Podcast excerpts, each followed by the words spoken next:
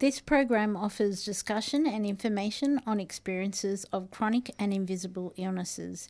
It should not be used for medical advice or as an alternative to advice from medical professionals. Hello, everybody. Uh, welcome to Chronically Chilled on 3CR. Uh, my name is Mario. Um, unfortunately, Maurice couldn't join us tonight, as is the nature of chronic illness. Um, some days are better than others in terms of health. So I just want to wish Maurice well and hopefully she starts feeling a bit better soon. Um, before I do anything, I just want to acknowledge the Wurundjeri people of the Kulin Nation, whose land we broadcast from today and pay my respects to elders past and present. Um, tonight, I've got an interview that I did actually yesterday with Hannah Morphy Walsh. So, Hannah is an associate producer at Footscray Community Arts Centre. Um, and she's organising a forum coming up on the 10th of August and the 11th of August um, called From 5th to 1st More Than Access. So I'm just going to jump into that interview and um, I hope you enjoy it. Hey, Hannah, thank you so much for coming onto the show. Hi. Um, we got you, I got you onto the show to talk about your upcoming forum. Can you tell us a little bit about it and how it came about?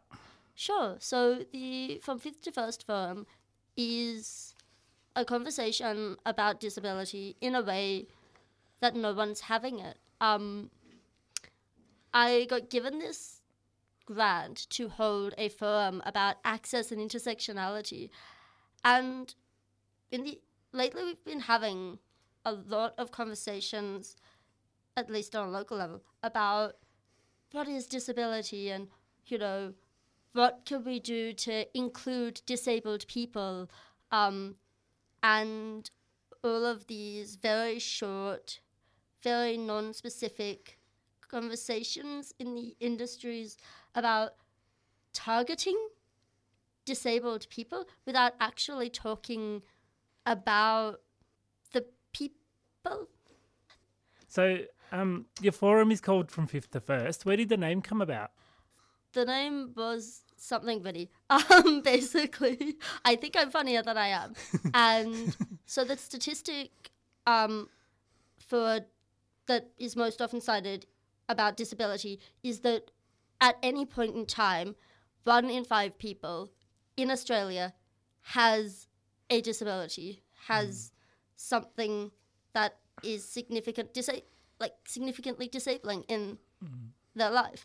Um, and the just wanted to it's about centering it's about centering that one in five Hmm. so from fifth to first not funny explaining the joke makes the joke bad it's okay. So, um, the other part of, it, the title is you say that the forum is more about action than access.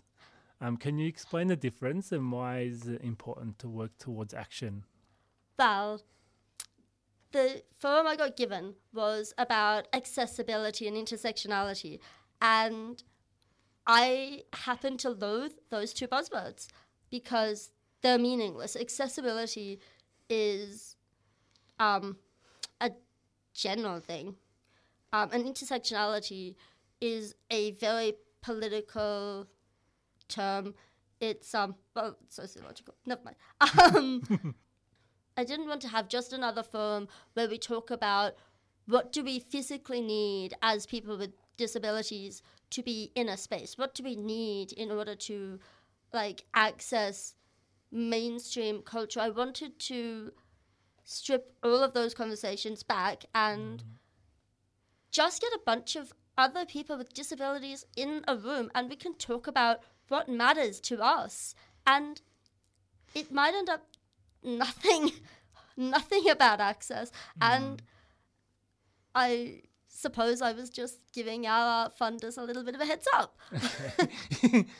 Yeah. So it sounds like it's just it's a, it's about creating a space just for people to come together and to just talk and to talk about their experiences and kind of absolutely Yeah. absolutely um i happen to think that the experience of disability as it is seen is being presented in sort of mainstream culture and in the media and so on as this monolith. Like there are a set few ways of being disabled, and there are therefore ways to engage with disability and therefore with people with the, with those disabilities.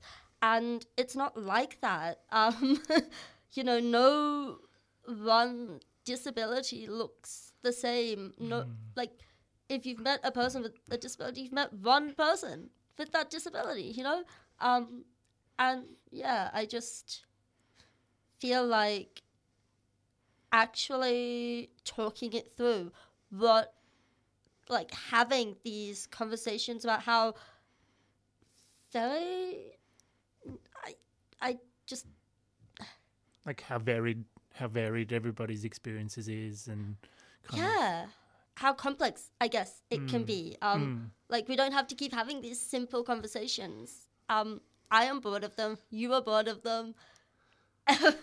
we I want like I think that people want to be having not not want want is the wrong word.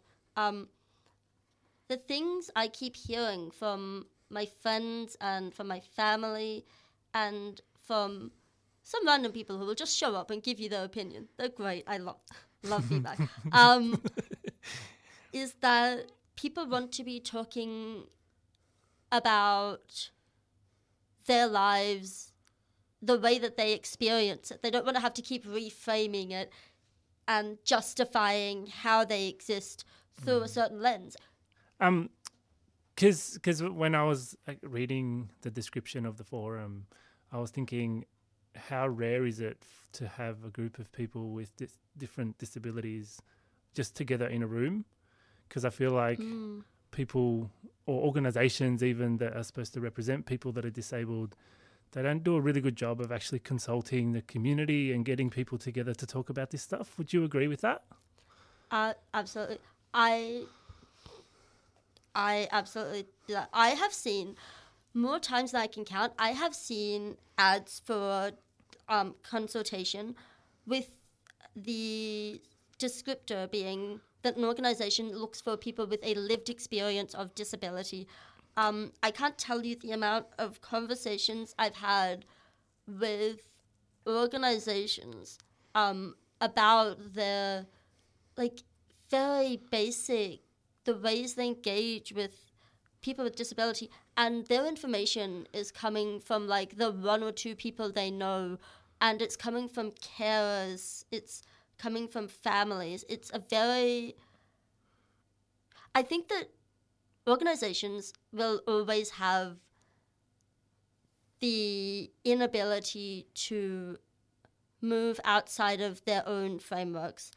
And the kinds of disabled people that fit into organizational frameworks tend to be neurotypical, tend to be very good at speaking to people on their level.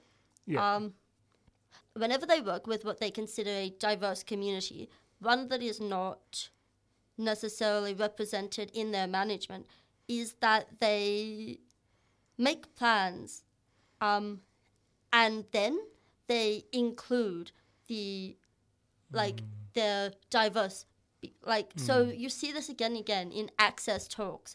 And a lot of the time but if you are getting to the point where you are just asking for consultation on a on a program that you've already made or on a building that you've already planned, it is too late. Mm. Um, and it is much harder, therefore, for someone to come into that process. So we keep seeing this small pool of people who have the energy to engage with that process and keep fighting it. Mm. Um, and I, I kind of sometimes feel like they've like you just mentioned they get the process completely the wrong way around like they come up with something and then they talk to the community rather than actually talk to the community and then get something going yeah Absolutely. I can't tell you how many times I have seen projects, and this isn't even like specific to disability, just in general. I the amount of times I have seen projects just fall apart because like they have been so well planned, there's been mm. so much effort and even money poured into them, and then they roll it out and the community members are just like, "What is this?" you know. we we have no we do not see ourselves in this. And they will just step away. They will try to break it. It's i mean it's beautiful but Um, you mentioned that you don't like the term intersectionality, um, but I was kind of thinking about it, and and you were saying before as well of just how disability is presented in such a limiting kind of way, um, and kind of issues around like, um, you know, gender, race, class, sex isn't really kind of talked about in terms of disability very often. So I was wondering what your thoughts were about that. Am I right in thinking that they're not talked about very much like that? Absolutely. Um, it's true. There is not a large conversation around disability, um, around gender, and how that is intersects with disability, and around race. For example, the um, the saddest, I think, statistic I ever heard about disability was that um, so over half of all people incarcerated in Australia right now have some form of intellectual disability or brain injury. Um, that that speaks volumes. Um, the other number that intersects with, of course, is the high incarceration of Indigenous youth. Um, of like that's not even going into uh, substance abuse problems. Um, these things all intersect with disability in very unique ways. It is, as a person with a disability, it is harder already to have agency over your own life. And then when you, and then when you add in like something as simple as having dark skin, suddenly you are not only incapable of caring for yourself, but you are potentially a danger to society simply because of the way you act and because of the color of your skin. You are not given these tools to protect yourself in ways that, you know, wealthy white people with a similar disability are. They're, they're not the same protections. Women with disabilities, with intellectual disabilities, the are physically and sexually abused at I think ten times higher than the general population. So women without um no, but gender and like gender, race, class. Oh God, there's so much sexuality Yeah. and disability. All are not talked about because it is. There's something about disability that the way it is presented does not leave room for nuance. So, w- what difference do you think it would make if we were able to have those conversations? Honestly, I don't know if there is something that we can see as a measurable difference.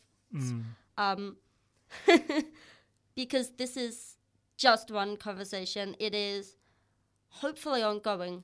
Mm. Um, I think, I think the the that by having these conversations, whatever they are, um, it's small. It's but it's about taking. It's about taking back some power. Mm. Um, and like not in that sort of individual empowerment sense. I mean, the this disability community we keep getting lumped into having a real voice and being able to define itself on its own terms. These are the things that come out of just talking. If you get a bunch of people in a room together who have such diverse um, you know, lives and such diverse ways of thinking and ways of relating to the same topic are actually talking about what this one thing means to them, um, then we begin to understand ourselves in as this community that we have been put into. We begin to understand ourselves in the context of each other. Mm. Um, and I think that can be powerful. Mm. But it's it's only beginning. Yeah, totally. Um, can you just let everybody know when, where, how, all the details about the forum, so pe- if people want to get involved? So this forum, the from fifth to first More Than Access, is on the tenth and eleventh of August. So it is the first day, Friday the tenth, is closed off to people without disability. Only people with disabilities can attend. Um, feel free to bring someone along if that's what makes you comfortable. But the only voices in the room are disabled voices, and that is how we're going forward. Um, and the second day is a half day, um, 1 p.m. to 4 p.m. on Saturday, the 11th of August. Anyone can come, anyone can listen. And they can find all the details on um, Footscray Community Arts Centre website. I think it's all there, and they can book through there. I think because I I did that. Footscrayarts.com. yeah. Um, thank you so much for coming in, and I wish you all the best for the forum. Thank you so much. Thank you so much.